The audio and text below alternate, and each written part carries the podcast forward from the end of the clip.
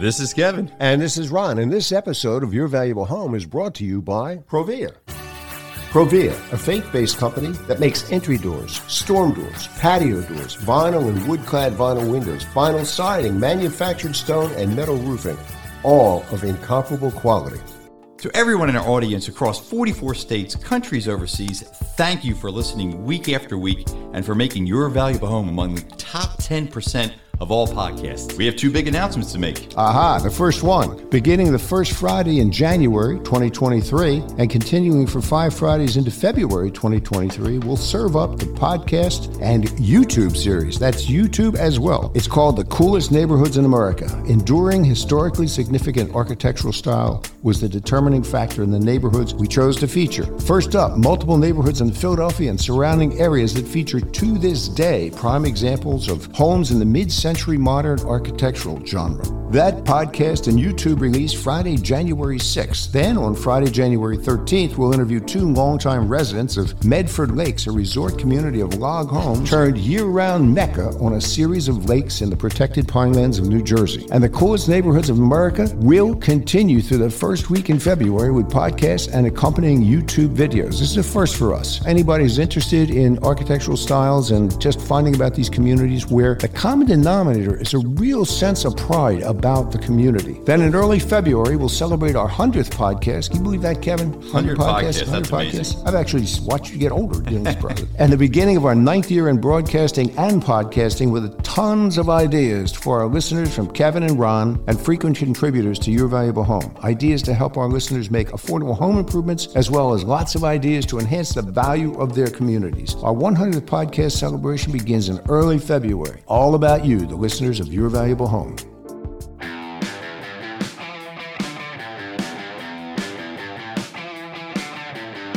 Welcome to Your Valuable Home, the weekly podcast for listeners who believe that residential real estate is the way to build wealth. Hi, I'm Kevin Kennedy, a working contractor and host of Your Valuable Home. Your Valuable Home is for homeowners and investors alike who want to acquire and improve real estate based upon educated decisions. And I'm Ron Melk, Your Valuable Home producer and co-host. Our weekly one-hour podcast is not about doing it yourself. It's about hiring the right contractor to do the right job at the right price. And it's not about flipping. It's about buying and holding to build wealth. Homeowners and investors who strive to create wealth and financial freedom with real estate and avoid costly home improvement mistakes. Your Valuable Home is for you. The Project Replay made redoing our kitchen and bath trouble-free.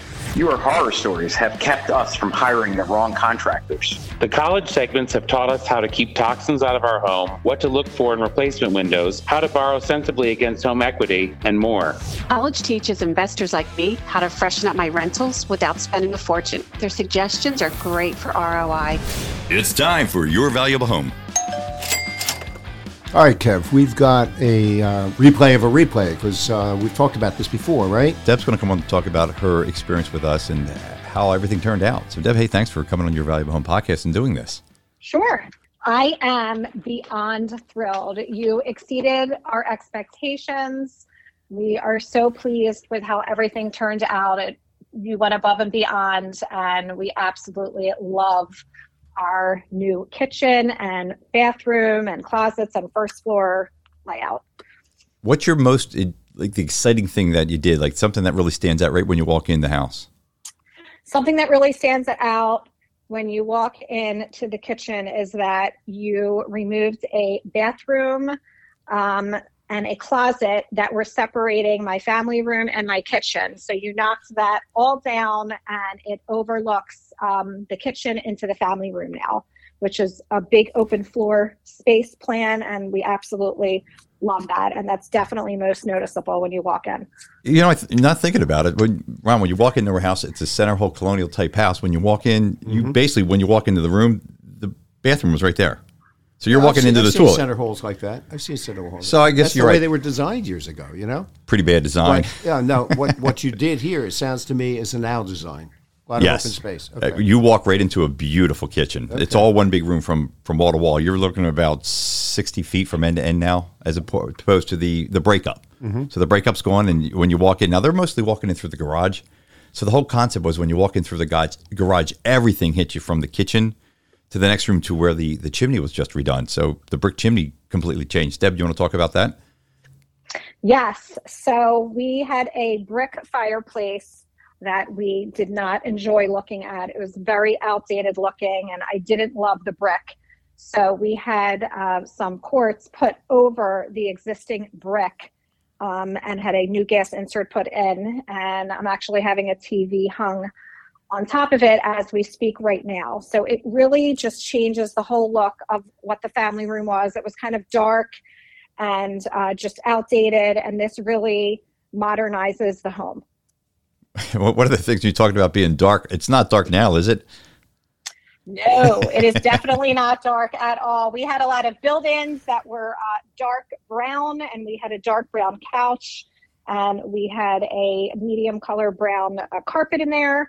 So now we have light gray flooring, we have light gray walls, and the fireplace that was brick and dark is now um, a white uh, quartzite that has some gray lines running through it.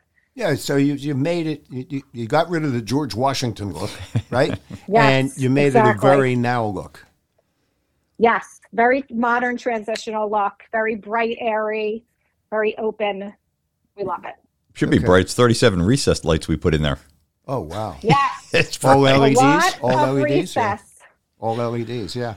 It, Deb and I are on the same page about light. We we just like a lot of light. It's not that we overkilled it with lighting, but you want that consistency because the room is absolutely gorgeous.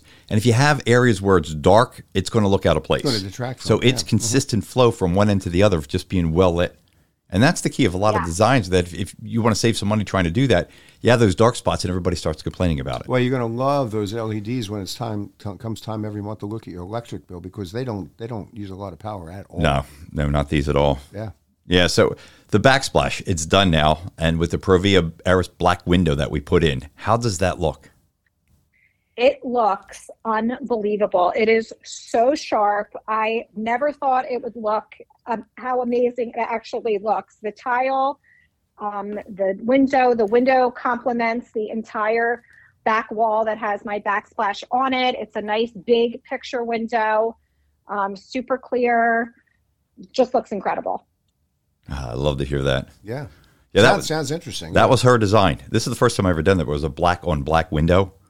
And I was looking forward to doing this, and it black on black, inside and out, right? Inside and out, okay. and yeah. the, it just pops as soon as you walk mm-hmm. in. They have, oh, sure. and right to the right of that is a, a patio door that we put in, the Provia patio door, and it just is unbelievable. So we're going to be selling a lot more of that, and it's all because Deb wanted to take a chance and do black on black, and it looks great. Mm-hmm. So that's why I said I wanted to get you on the air to talk about uh, how does it look now that the, the product's finished. Yes, and I, I feel that uh, more and more homes that are being built from ground up are using these black on black. And I wanted to be, in today's world, um, looking like a newer uh, model house than older. And I thought the black on black would really modernize it. Well, yeah, if you ever sell, I don't know how inclined you are to do that, but if you ever sell, um, getting outside of this market that we're in right now, uh, people are going to be looking for the now look, the today look. Right. Yeah. Yes. Yeah, a lot of the, the exactly. houses today have those small rooms, and it's it is it's dark. It's basically where the house was built. And it's not that old of a house. I believe it was built in the nineties. So, well, yeah, but they were building that way then. Well, it's a little different now. Yeah. So now that we're done, is it a lot easier to function inside that kitchen than prior? Absolutely. I had a square kitchen before. It had a very small island with a half wall separating our breakfast area, and it was definitely a smaller feel. Didn't have a ton of countertop space, and I think what did I triple my countertop space with the new design? It's just huge. It's a huge amount of space, countertop space, easy to get around. It's fabulous. Yeah, and then the, we took the powder room out. We moved out to the other part of the house. Now that that's done, is everything okay? Because then we were when we were trying to build. So with us being on the job, it makes it a lot easier. Because if there were when we were building it, we had worked with the homeowner saying, well, do you like this? And it was a little bit too small for right. their liking. Right. So we had the availability to redo it because Dave and I are the one doing the work. Mm-hmm. So, and I know that right in the beginning, we were trying to get it to where you want it. Now that it's finished, is it exactly what you're looking for? It is exactly what I, lo- I am looking for. I think the bathroom that we had originally planned was going to be very small. And this bathroom is probably double the size of what it was going to be. And it's just a powder room. But I needed to have uh, handicapped accessibility into that space. So mm-hmm. I needed the doorway to be a certain width and have enough room to get inside. So um, Kevin was able to come up with a different plan on the job, and we rearranged where the toilet and sink were going to go and made sure we could have the opening at a certain width uh, so that it could all work out and we could, you know, really have exactly what I was looking for. Hmm. And he okay. made that happen. Yeah, the whole project sounds very, very appealing. It really is. It's mm-hmm. it's something special and unique for sure. Mm-hmm. Yeah, and one of the things I always forget to do is take pictures prior. I mean, I knew this was going to be yeah, a great you job. Do more of that. I know. You do more no. of that. I have plenty of pictures. I have plenty of pictures prior. Perfect. So yeah, what we got to do I is definitely get some. Yes, prior to old to new, because people are going to be shocked to see the difference that what you designed and what came through, and then how you just love everything, because it is. It's much more functional, but it's a new now look. And that new now look yes. would be in that black on black window. That's the thing I love the most about it. I've never done it before. Uh, we've done black on white, but nothing black on the inside. And it really stands out when you see that, which you walk in with, the, especially with the backsplash. Well, that don't window see that pops. In, I mean, if you visit a lot of people, you don't see that in too many houses it's, anywhere. It's yeah. coming now. Black on white is normal. I've done a bunch of them over the past seven or eight years, but the black on black is something new. This is the first time I've ever done it. And I... You, she knew I was happy because I just kept saying, "Oh, this this is That's, unbelievable." That's a cool look, especially if you got something inside that really makes it pop. You know, if if it doesn't get sucked into the background, if it really pops. Yeah. yeah. Well, there's nothing in the kitchen mm. that doesn't say, "Wow, take a look at me." Yeah. As soon as you walk in from end to end, it's a wow factor the whole way through. So, Deb, hey, thanks for coming on to talk about this. We got to post those pictures on uh, the social media, Your Valuable Home website, and uh, or the the feeds there, and so people can see exactly what we're talking about and how great your new house looks. Yes, thank you so much. Thanks for having me. Okay, Kev, another really packed show today, and we got a horror story that has to do with roofing again, which is, wow, that's unusual, isn't it? Never heard of it. Roofing windows, probably most of the horror stories that we have are this.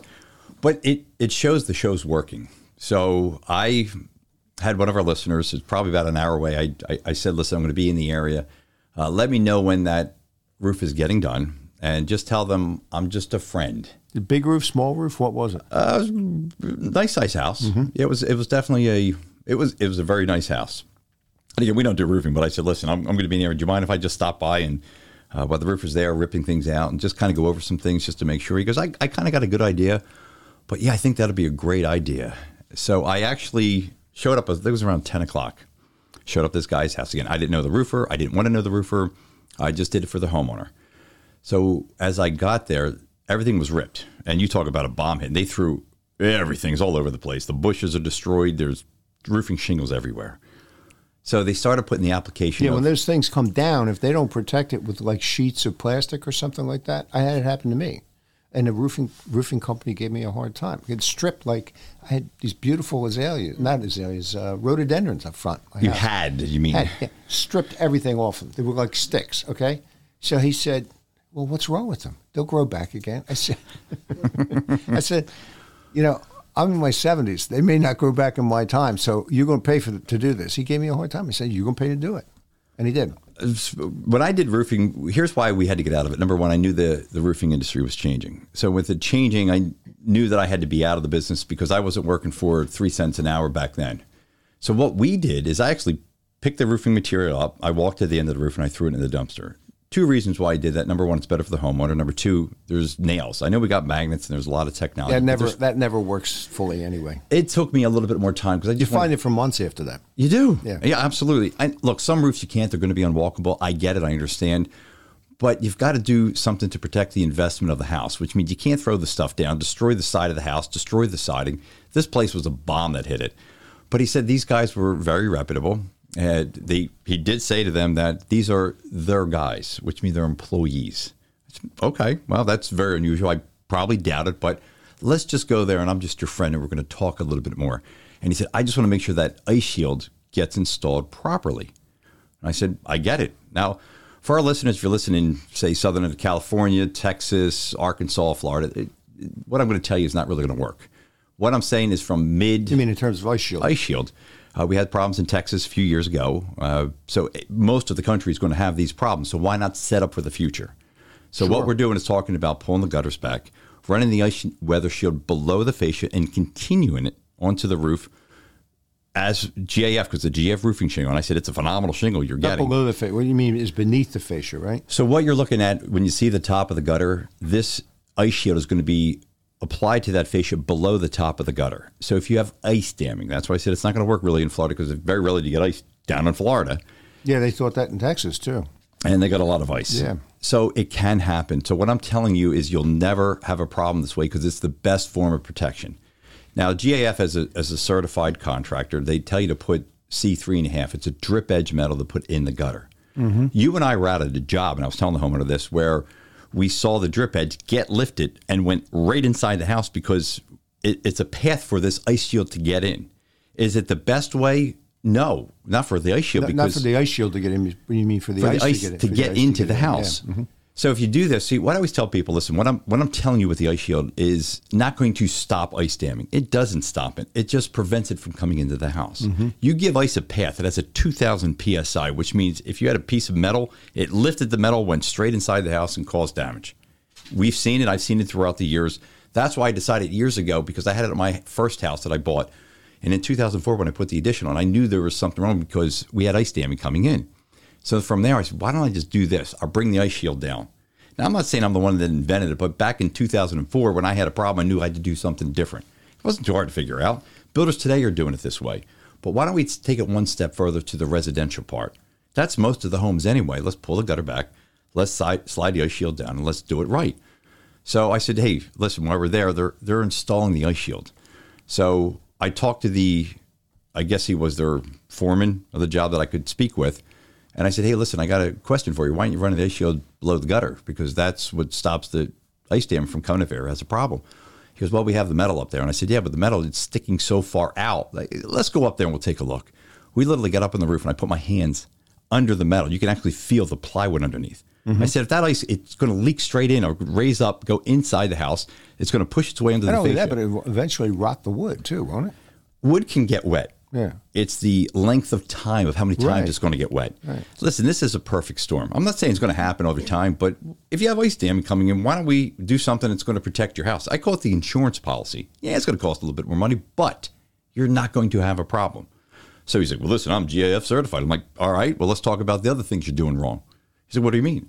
I said, it's about a six, six and a half pitch that you have there. Now, what that is, is I always tell people what a pitch is. It's the slope of the roof. Slope yeah. of the roof. Mm-hmm. Higher the number, higher the pitches, which mm-hmm. means it's unwalkable. Mm-hmm. So he put one layer of ice shield. Now, what G A F is requiring is that it's going to be, the way I'm going to explain this is they call it twenty inch vertical in. Now, what that means, if you're standing at your house, you're looking outside of a window in your outer wall. Mm-hmm. That inner part of the wall that you're looking at, the drywall, measure twenty inches inside there, put a level.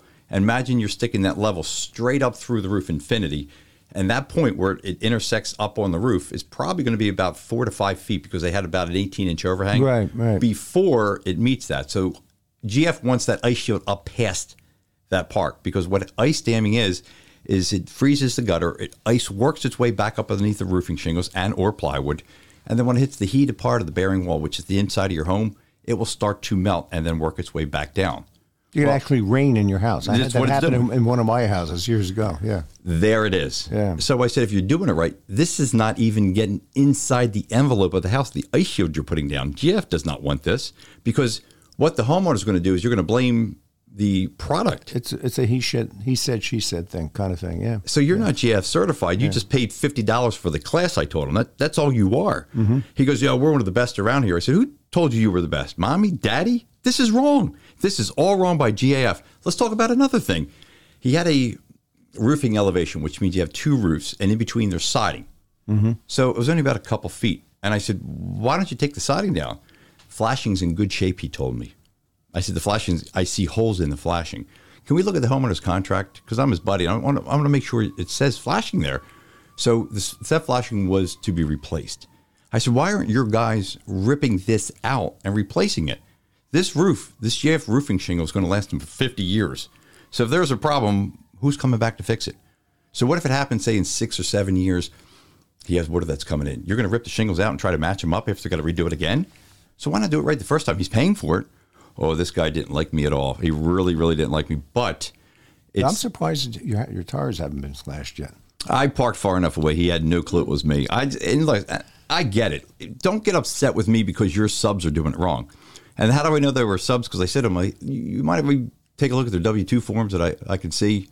Uh, he said, what are you talking about? You said, well, the homeowner, I said, told me that these are your employees. And I I said to the homeowner, I said, what were some of the things? He said, well, they were wearing all the same shirts. So I said, well, that doesn't constitute that there. And I said, that's a great line. I said, I won't mention your name because you want to mention his name. But I said, uh, yeah. And we're... they got the same socks on, too. Oh, God. So this is what he said. And I said, well, listen, uh, could you show me the workman's comp policy with their names that are on there? I said, guys, let me see your driver's license so I can match up the workman's comp driver's policy. Driver's license. What's that? Now we're getting it. So now you understand my frustration. Oh, yeah. No, I know. I got it. I got so it. So everybody's about how can I sell you? They're not doing the job correctly. You're saying you're G A F certified. That's not G A F certified. And now if there's a problem, I said to the homeowner, I said, listen, if there is a problem, the contractor says it's the, the product that's failing. I'm telling you, it's not. I guess you're going back to G A F. And G A F's going to go, well, how was it installed? Even though it's a G A F certified contractor doing the work. Let me ask you something. In all the years you've been doing this, how many years is it? thirty-three years thirty, I had my company. thirty-three years, thirty-three years. How many times, and there's a there's a dispute with a homeowner because of uh, you know, product satisfaction or whatever, how many times has it been the product and how many times has it been the installation of the product? ninety-nine percent of my personal seeing has been the improper installation of the product. Well, can we assume that that's probably the the way it goes out there? Yep. Well, here's what I, I mean, said. Why would anybody else's experience be any different than yours? I mean, well, they're the ones having the problem. So, no, but I mean, generally, yep. Wouldn't is it a safe is is it a safe assumption to think that a lot of the stuff, if it's ninety nine percent or ninety eight percent or whatever you say it is, that's that's the general rule of thumb. Correct. Something's going to go wrong, right? Yep. Okay. Most of the time, when I tell homeowners when we're talking about it, I said, "Hey, listen, ones I've physically seen around this area."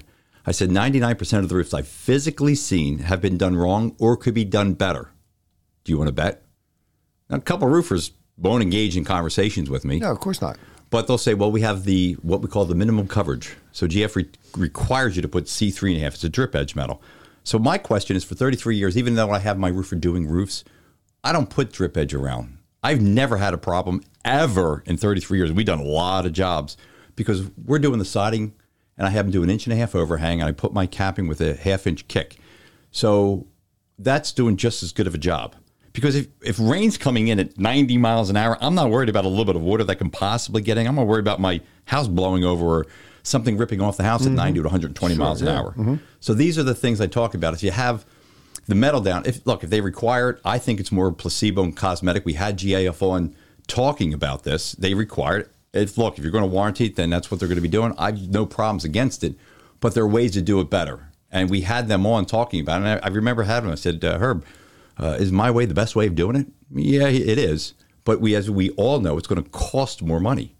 But how much more are we talking to get a better job in the long run? Because the every shingles, single time I would, I would, I would go that way, spend the more money if I knew I was getting a better job. Well, how about Absolutely. this? As a roofer, could you at least give the option to the homeowner? Hey, listen, you know, sure. I got something here. It's talking about the ice shield. If you never want to have a problem, it's going to cost this much more. If you want it, you want it. If you're not, we're still going to do the G F certification. And the product's great with G F. You know, those asphalt shingles, they're going to last you. I, I get it. I understand it. But give the homeowner the opportunity to see if, hey, we have a great insurance policy here. If you go this route, you'll never have a problem. If not, we're going to do the minimal coverage. And if you have a problem, don't call me. Because I at least approached you with it, and you have an opportunity at the time to do it. And if you don't do it, then you're going to have a problem. But the problem is you, you got to give the homeowners that chance to do it. And if you have step flashing and it's in the contract to replace it, please replace the step flashing. If there's holes in it, it's going to leak. Sure. Absolutely. So these are some of the things uh, as a homeowner that I got to see, and I helped a homeowner around here. But anybody across the country, if you're going to be hiring somebody, again, take pictures. Take pictures of the exact job, what you're doing, and most likely it's the underlayment. Because most time, shingles don't leak. It's the flashing. It's the ice shield improperly installed. That's going to create the leak, not the shingles. Okay. Contractor Kevin Kennedy, ever vigilant out there in the field. You're doing a good job. I We're mean, trying. Calling out the bad guys. We've got, we've never done anything like this before. We got the first part of five-part series, The Coolest Neighborhoods in America. We've been promoting this for weeks now on our show. Uh, and this one is on mid-century modern neighborhoods in Philadelphia. I grew up in Philadelphia. Do you ever knew, know there was that many mid-century modern homes in Philadelphia? Not at all. I didn't. And some of them are absolutely knocked out, gorgeous, okay? So stick with us. Uh, we've got Craig Wakefield, who's a realtor in uh, the Philadelphia area, sold tons of these this type of home. And it's a very, very interesting segment. If you're into mid-century modern, you can't miss this. All right, we'll be back after this break. Kev, is it hard for clients planning large exterior projects to visualize how the colors and textures work together? It used to be, especially when they mix products from different manufacturers. Provia's new website and broad selection of exterior products make my job easy. Clients' faces light up as they choose all the products needed to give their home's exterior a now look with Provia's product line and their amazing new website. We use their visualizer right from my laptop. Hey, the site is amazing. Provia makes color selection a breeze.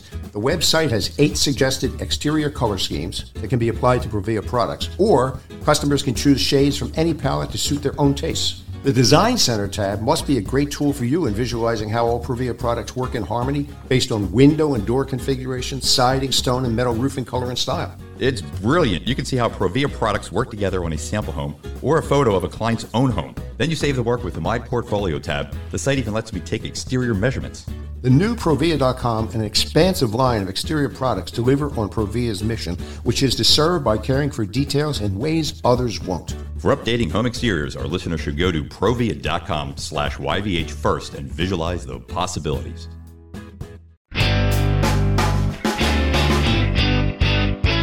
Okay, Ron, it is time for the feature segment. I believe we are starting the first of the America's Coolest Neighborhoods in America, correct? Yeah, we've been promoting this for weeks now, and the reason is it's a big deal. This is uh, probably the most ambitious thing we've ever undertaken, and it covers spots in the whole country. You did a lot of work on this. Oh, yeah. First one we're going to do here is in the Coolest Neighborhoods in America is Philadelphia and surrounding areas. I love the architectural genre that this represents in Philadelphia. Philadelphia's nearby suburbs are filled with many examples of mid-century modern, super, super architectural style. And here to take us on a tour of some of the very cool mid-century neighborhoods and standalone mid-century homes in Philadelphia is Craig Wakefield. Craig was a dentist, and he turned real estate pro. His passion is mid-century modern and modern homes. In fact, he lives in a magnificent example of mid-century homes surrounded by sweeping gardens that he designed. For one neighborhood in particular, in this interview, Craig will be joined by Angel D'Elsey, an interior designer who is in the final stages of renovating her mid-century modern home. So we've got people who are living it and doing it at the same time. I want to remind our listeners to look for a video that depicts many of the homes we'll be discussing in this interview on the New Pod City YouTube channel beginning around about the time this releases. Craig, welcome to Your Valuable Home. Before we get into specific examples of mid-century modern architecture, can you give us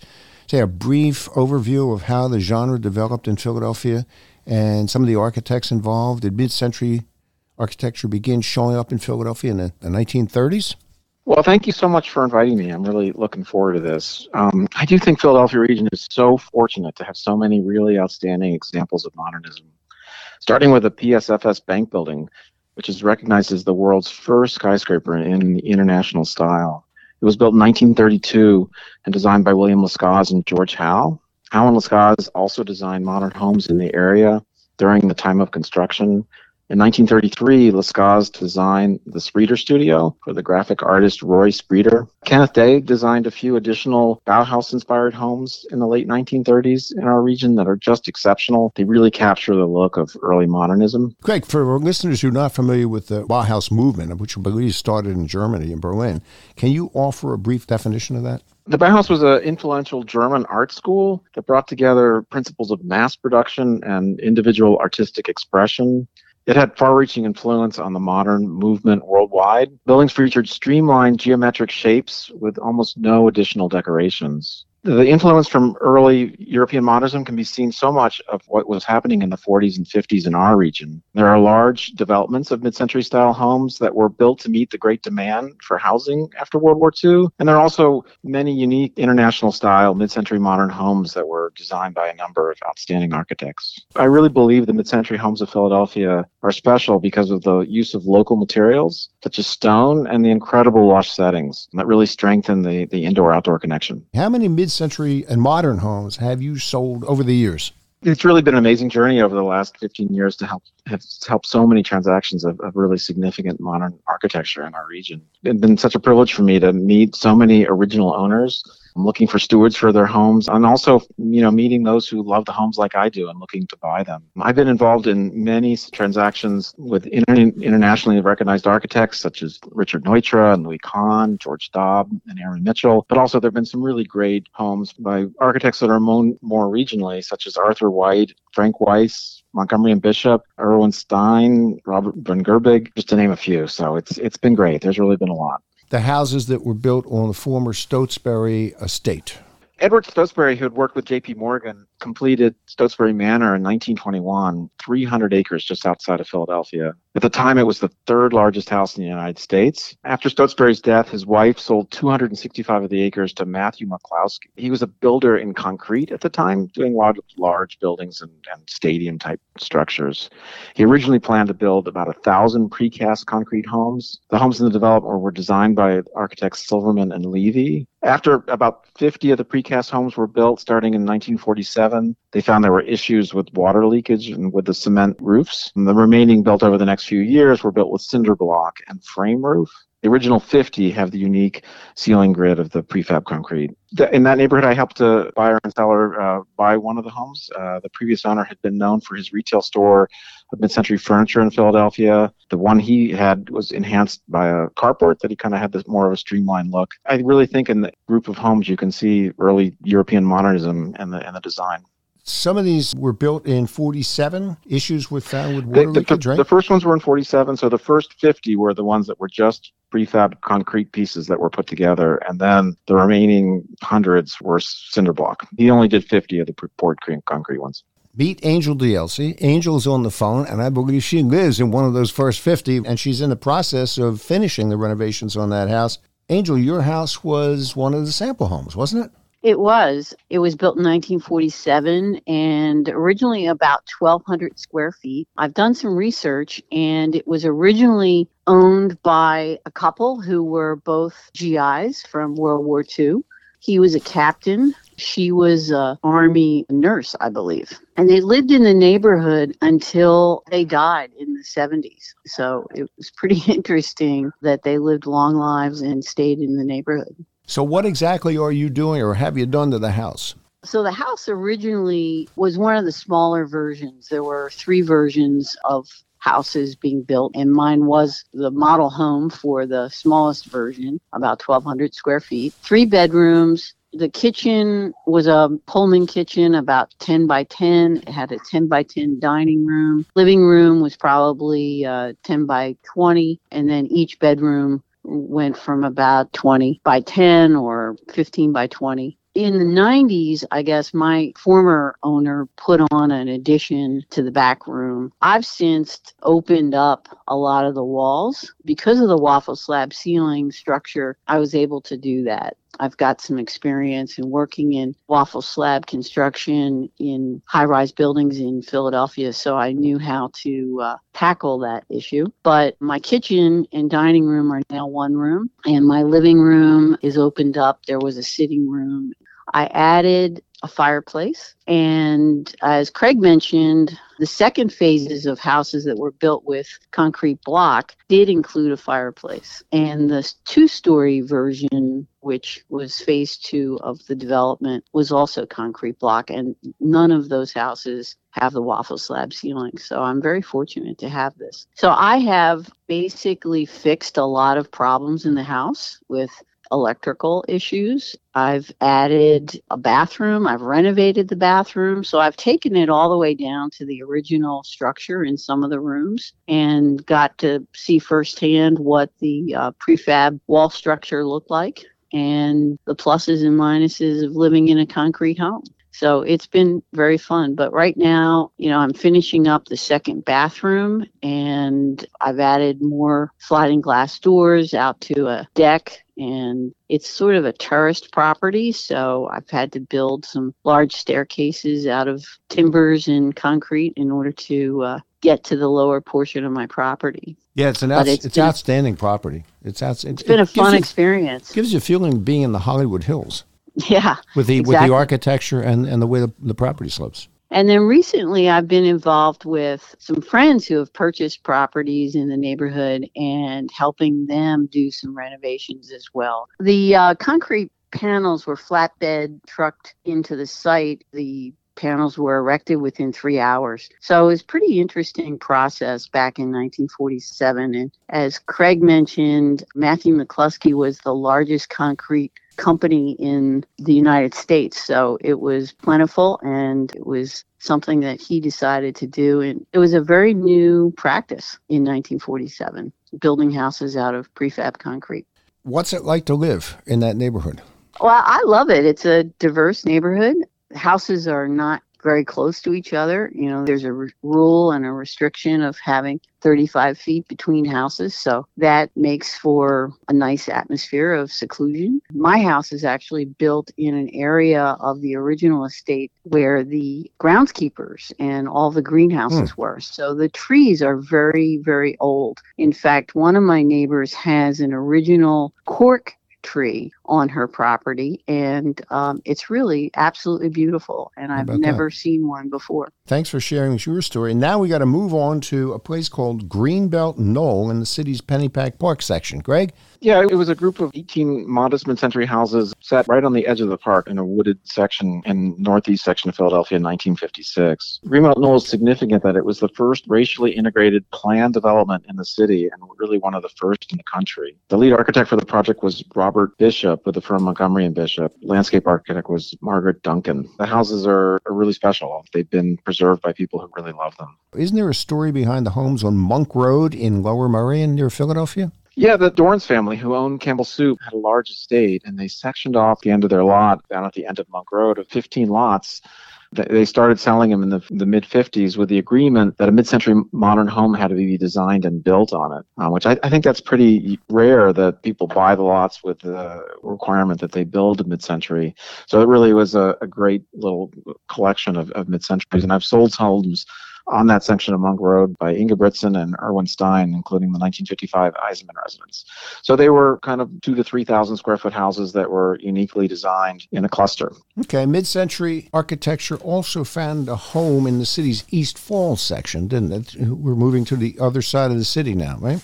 Yeah, I mean, it's kind of rare to have these clusters of mid-century homes, but there were two streets off of Schoolhouse Lane in East Falls that had a lot of mid-centuries built.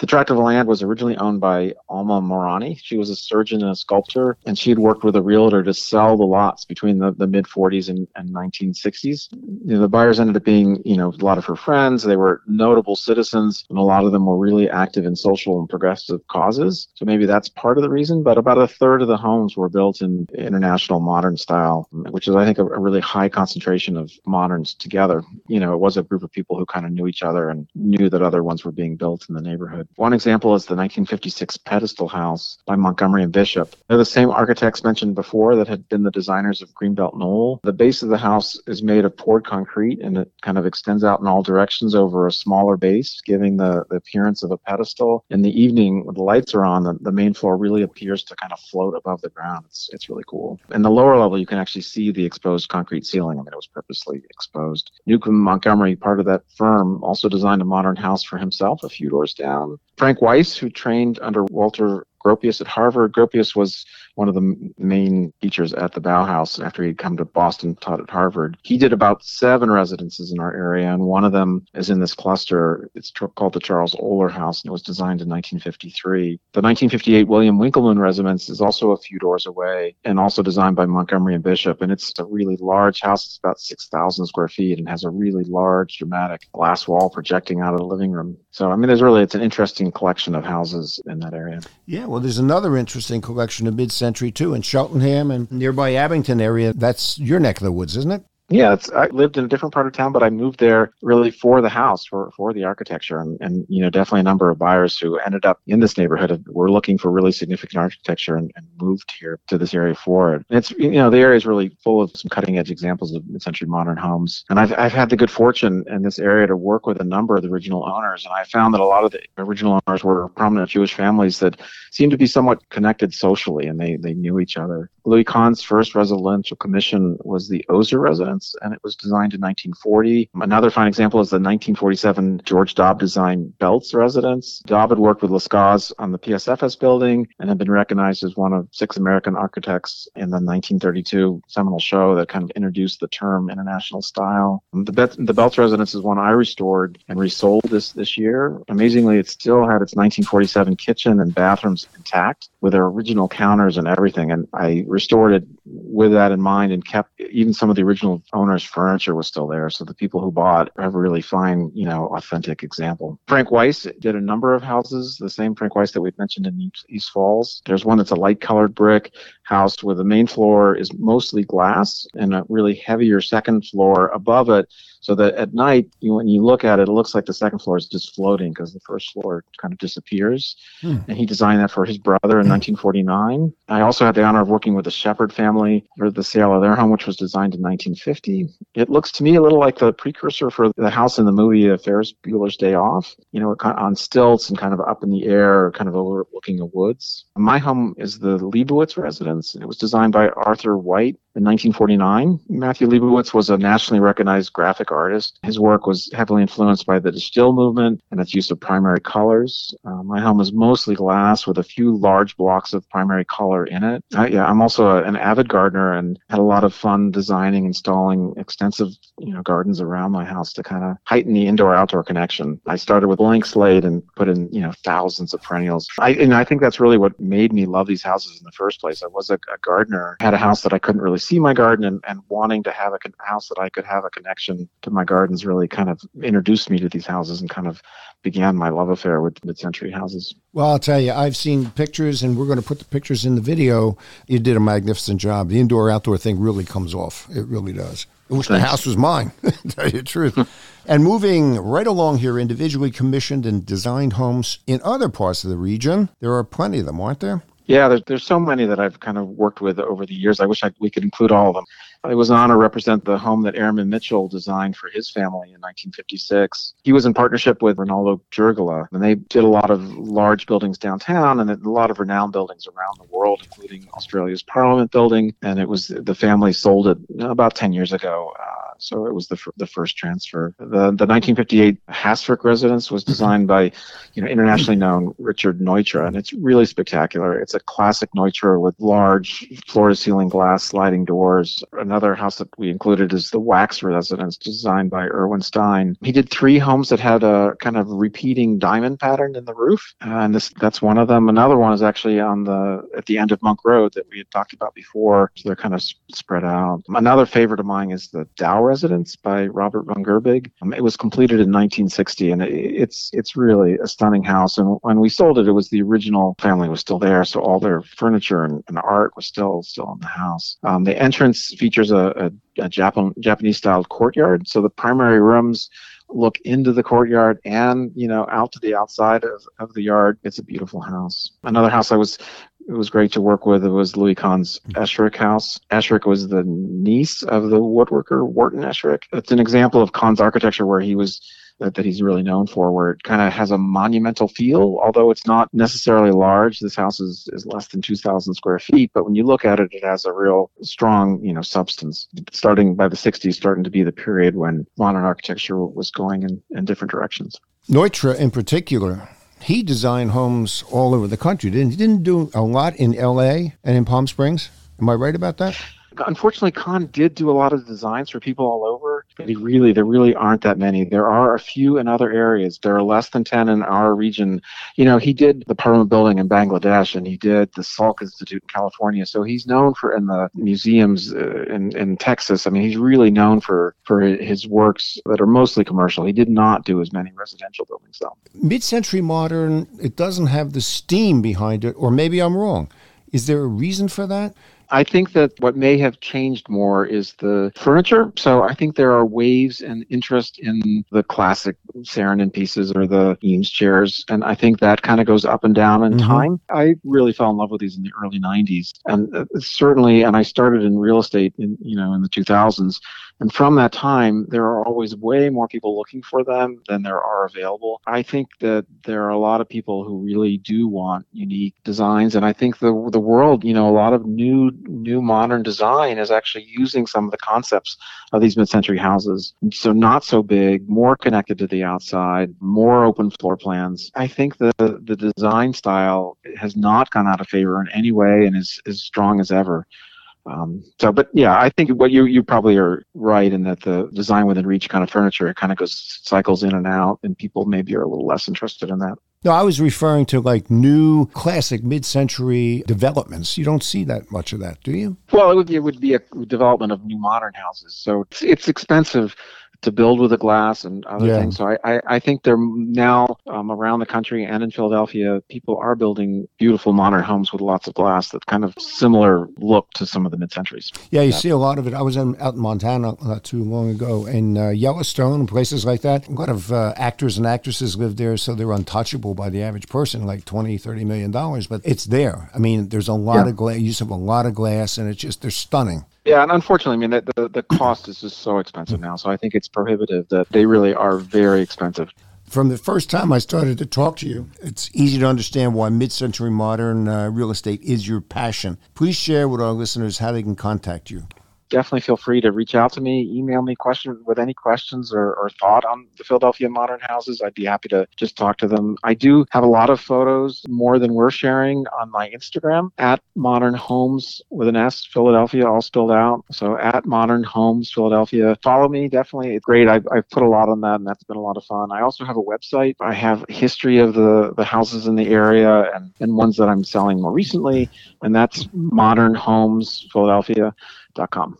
So I'd, I'd love to have people reach out and ask questions. I would advise everybody who's listening to this, look for our video, and a lot of Craig's uh, stuff is in there, and Angel contributed pictures, uh, photos, images for that too, but go to that website. If you're into mid-century modern architecture, it is there. Thank the both of you very, very much. We appreciate it. This was very, very interesting. Have a great twenty twenty-three. Hey, Kev, great news on how our listeners can tap into their home equity without taking a loan, making monthly payments, or piling on debt. With Unison, they get up to seventeen point five percent of their home's value to remodel, pay off debt, buy a vacation home, whatever. You have Unison, right?